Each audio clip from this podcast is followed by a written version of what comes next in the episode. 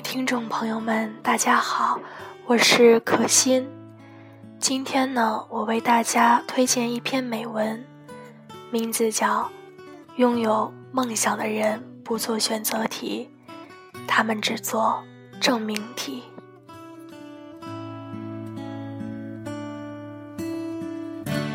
什么地方是我们的天堂？什么地方是我们的梦想？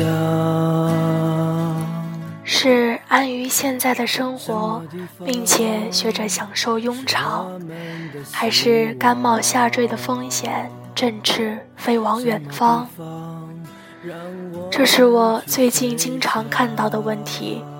说实话，我也觉得非常惊奇，竟然有那么多人。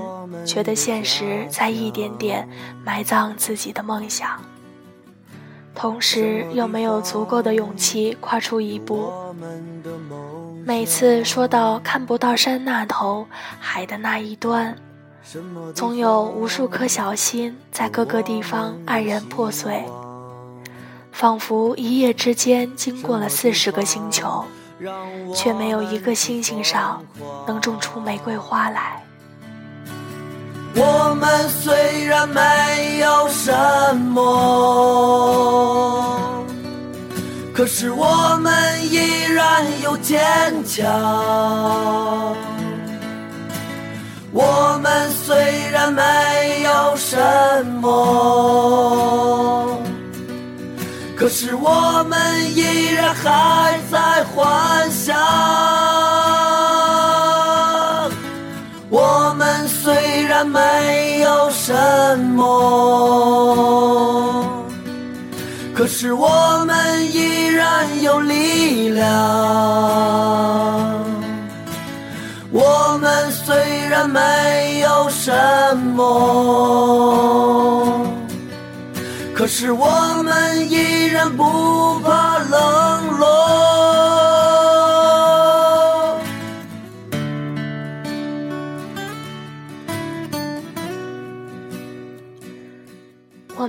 习惯于看到各种甜睡的面孔，却很少有人上前掀起床单来，看到下面密密麻麻的钉子，或者是像张爱玲说过的那样，在这一袭华美的球衣下欣赏节节哀哀的狮子。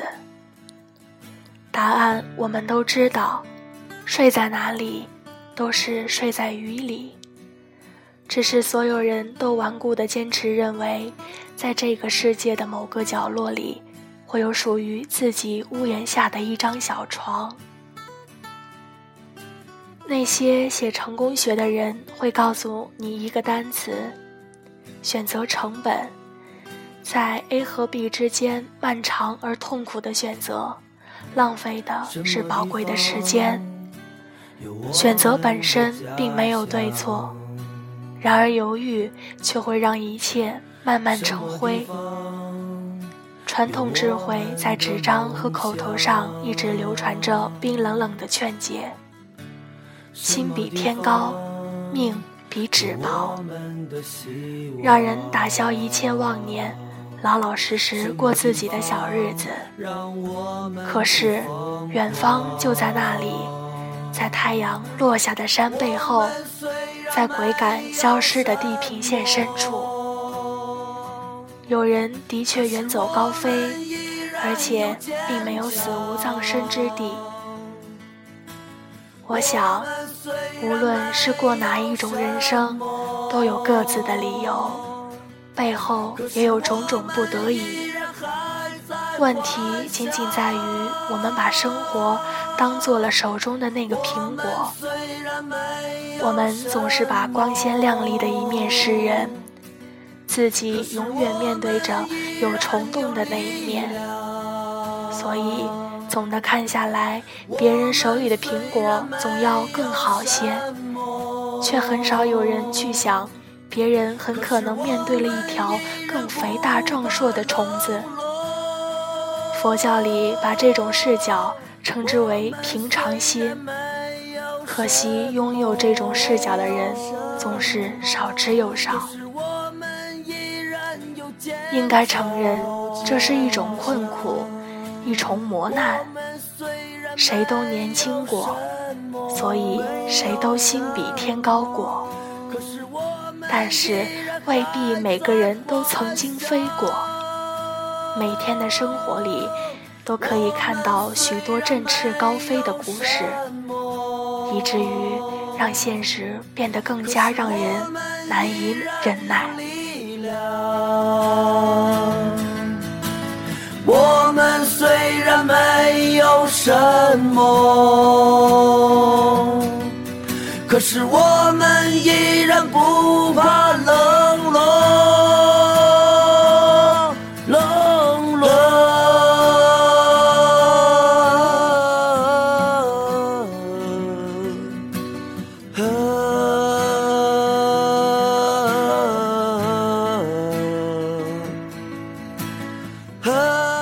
必要告诉所有人，在每一双翱翔云团的羽翼之下，都有无数累累白骨。得到的没有阳光，只有遗忘。在保持目光向上的同时，应该了解大树平均的铁律：绝大多数人必须要过着庸常的生活，这是所有人所无法逃避的命运。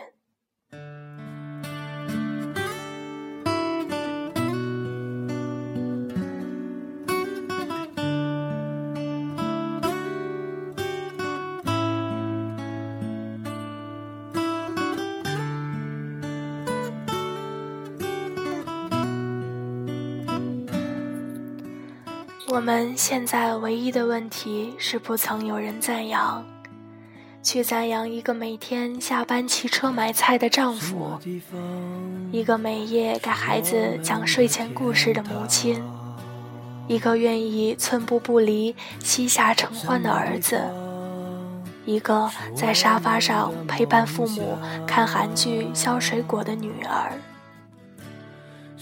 媒体在赞扬成功者，在开列财富榜单，把最多的时间和最大的荣耀给了最少的人，让人觉得买菜讲故事全无价值，必须出人头地、衣锦还乡，一个人的一生才没有虚度。要去讲冒险的故事，讲远走高飞的故事。讲所有关于远方闪闪发光的故事，才有人要去听。所以，这些故事里永远不会问一个问题：你是谁？大多数人觉得自己不应该过目前的生活，但是又有多少愿意为些微小的改变而付出丝毫代价？我相信，只要是个人都会说，我要按照我自己的心意生活。但是，你又能为你的意愿支付多少成本？这还不用说到遥远的未来，遥远的某地。只是说，你在这一时这一地，你愿意为了你的梦想，不计成败利钝，做了点什么？飞翔是一种能力，在振翅远飞前，你得证明自己能够浮在空气里。需要走一段人生路，才能够区分什么是欲望，什么是梦想。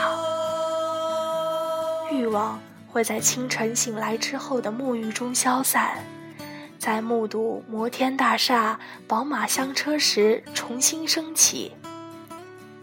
而梦想，却在你走出几步被击倒之后，依然照耀在面前，让你咬牙含泪，却依然翻身爬起，继续追逐。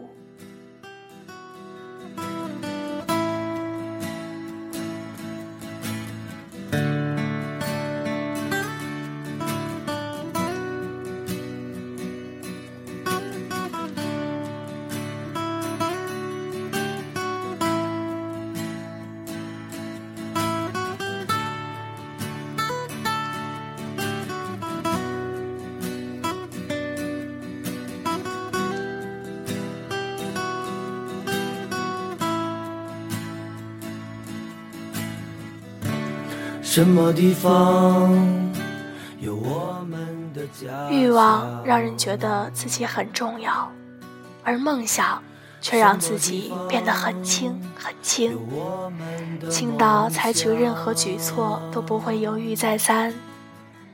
欲望让人在选择之间备受煎熬，求神问卜。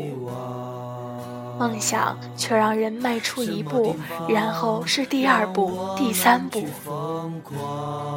如果只是拥有欲望而无梦想，最合理的方式是熄灭它。与其满足他们的全部，不如克服其中之一。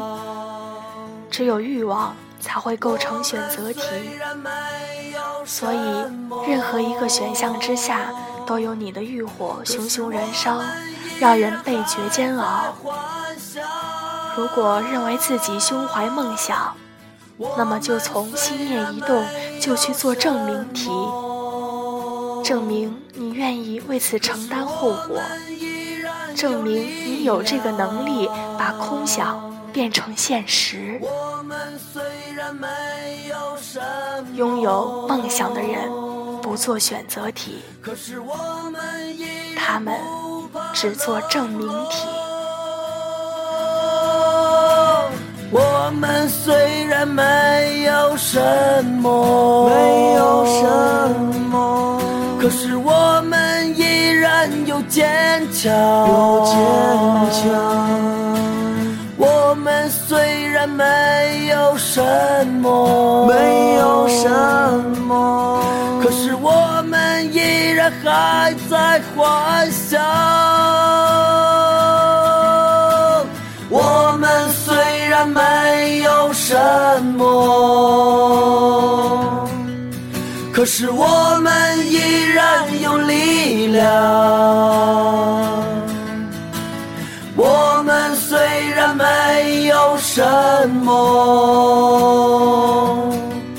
可是我